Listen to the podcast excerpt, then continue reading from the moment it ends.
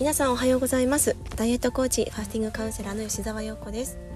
えー、今日の音声のテーマはダイエットに挫折しそうな時にやるべきことについてお話ししていきたいと思います。このプログラムももうそろそろ終わりを迎えています。どうですか皆さん？日々のお食事一番最初の頃のお食事と比べてどんどん変わってきていませんか？もうあのここまでね来て体重が体重とか体脂肪がみるみる落ちてる方もいらっしゃればなかなか体重とか体脂肪に変化がない方もいらっしゃると思います。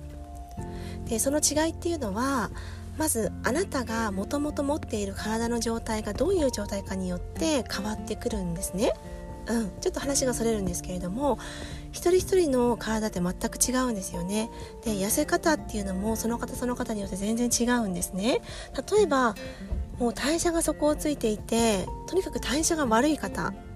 体温が上がりきらない方今まで食べないダイエットをしてきたりとか食べたり食べなかったり極端な糖質に糖質に偏っている食事をしてしまってきた方っていうのは代謝がね底をついてしまっている状態なのでまずは食事で代謝を上げていくっていうことが大事になります。うん、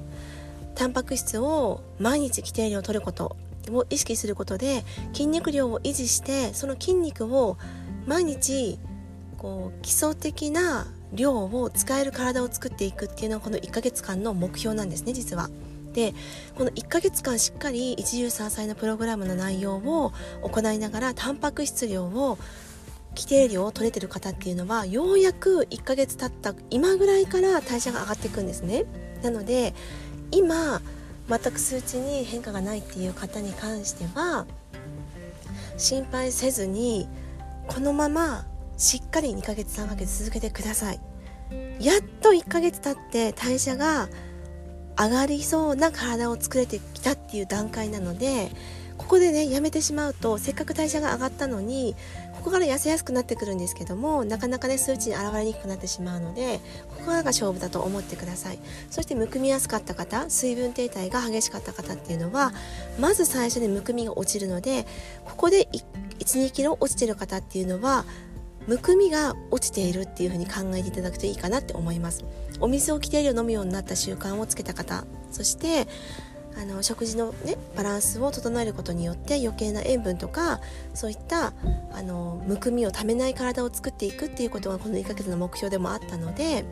どんどんこの1ヶ月でむくみが落ちていった水分代謝が良くなっていったことによってどんどん老廃物が落ちて1 2キロ落ちてるっていう方もいらっしゃいます。そういう方は約2ヶ月目から体重がね落ちていきます。うん。体重が落ちたっていうよりかはむくみが落ちて1 2キロ減ってるっていう方が多いんですねそういう方は。なのでここからがそういう方も勝負ですね。あとは、えーと、週末に食べ過ぎてしまったりとかで平日に調節できたりとかこうきちんと自分でコントロールできてる方っていうのは上がったり下がったり上がったり下がったりしながら徐々に体重が減っていきます。でそういう方も2ヶ月目2ヶ月ちょっと過ぎぐらいからあのー、一気にね体重がストンストンストンって落ちてく方が多いんですね。今まで私がサポートしてきたお客様の中では。なのでまだやめないでくださいね。ここで挫折しないでください。でもうすでにここからがね本題なんですけどももうすでに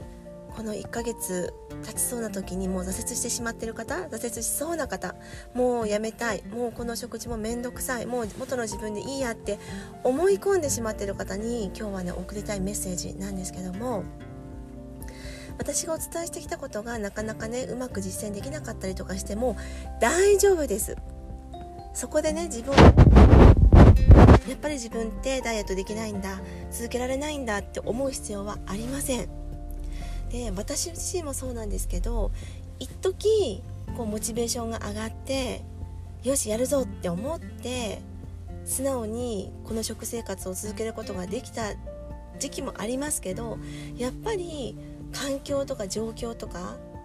その時の自分の体調とかによっては暴飲暴食に走りたくなってしまったり生理前のね甘いものの欲求に負けてしまったり家族の誘いに負けてしまってついつい食べたくないものも食べてしまってあやっぱり自分ってダメなんだって思ってしまうことって私自身もまだまだあるんですね。うん、でもそういう時にどうするかっていうとその後もう一回2週間この食事をやり直すんですよ。うん毎回お伝えしてると思うんですけれども私たちの味覚っていうのは2週間でリセットされるんですねだから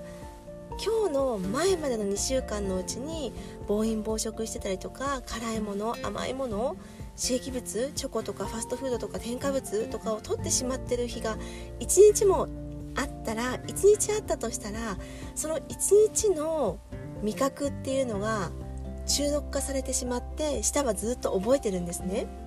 だから1週間前に食べたあのマックとかポテマックのポテトとかシェイクとかミスタードーナツのドーナツとかを食べた時のこのね記憶っていうのは下にちゃんと残ってるんですよ。だから今も食べたくなってしまうんですね。だからね徹底的に挫折してしまった時はじゃあその次ねよしやるぞってよしでも頑張ってみようって思った日からでいいのでそこから2週間食事をねまず見直してみてください。で2週間できたらその後は結構楽にできます。でもその2週間が皆さんできないからまたねその下の中毒化をリセットできないまま次にまた持ち越してしまってまた食べたくなってしまう欲求に負けてしまうんですね。なので挫折してしまったとしてもその後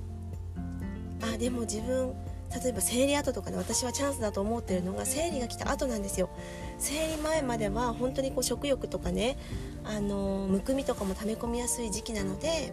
生理が来た日から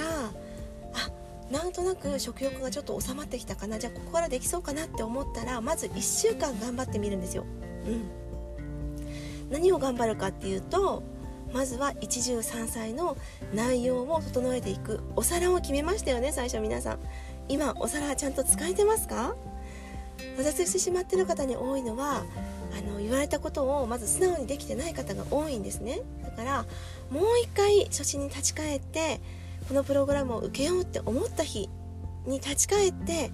まずお皿を決めてください。決め直してください。もしお皿にこうときめきを感じなければ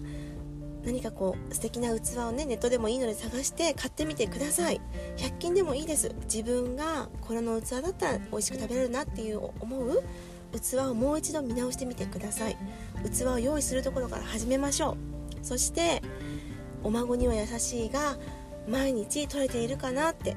3食食べてる方は3食の全部合わせた内容でいいのでその中でお孫には優しい取れてるかなっていうのを意識してみてください。そしてタンパク質の量は手のひら1杯分取れてますか？そして前回の音声でも伝えたようによく噛む習慣を身につけられてますか？それだけで大丈夫です。このねシンプルな3つで大丈夫。お皿を決めてください。そしてお孫には優しいを取るように意識してください、うん、そしてよく噛んで食べてください。この3つだけで大丈夫です。私もダイエットずっとね繰り返してきてなかなか自分が思うように数値に現れなかったりとか環境に流されてしまってついつい暴飲暴食してしまったりとかいろんな経験をしてきました。私のクライアントさんもそうです皆さん。でもそういう時にすぐ諦めてしまうんではなくってもう一回トライするっていう気持ちを忘れないでほしいんですね。2週間もう一回だけ頑張ってみる。2週間難しかったらまずは3日間頑張ってみる。3日できたら5日間頑張ってみる。5日できたら10日間頑張ってみる。こういうふうに少しずつ少しずつこうコツコツ貯めた自信っていうのは結果ね大きな皆さんの結果として結びついてきます、うん、なのでぜひぜひ皆さんまず初心に立ち返ってね2週間元の食生活を戻すように心がけてください。今からでも全然遅くはありません。だってこれからのね皆さんの長い人生あと何十年もありますよね。人生80年のうちのたった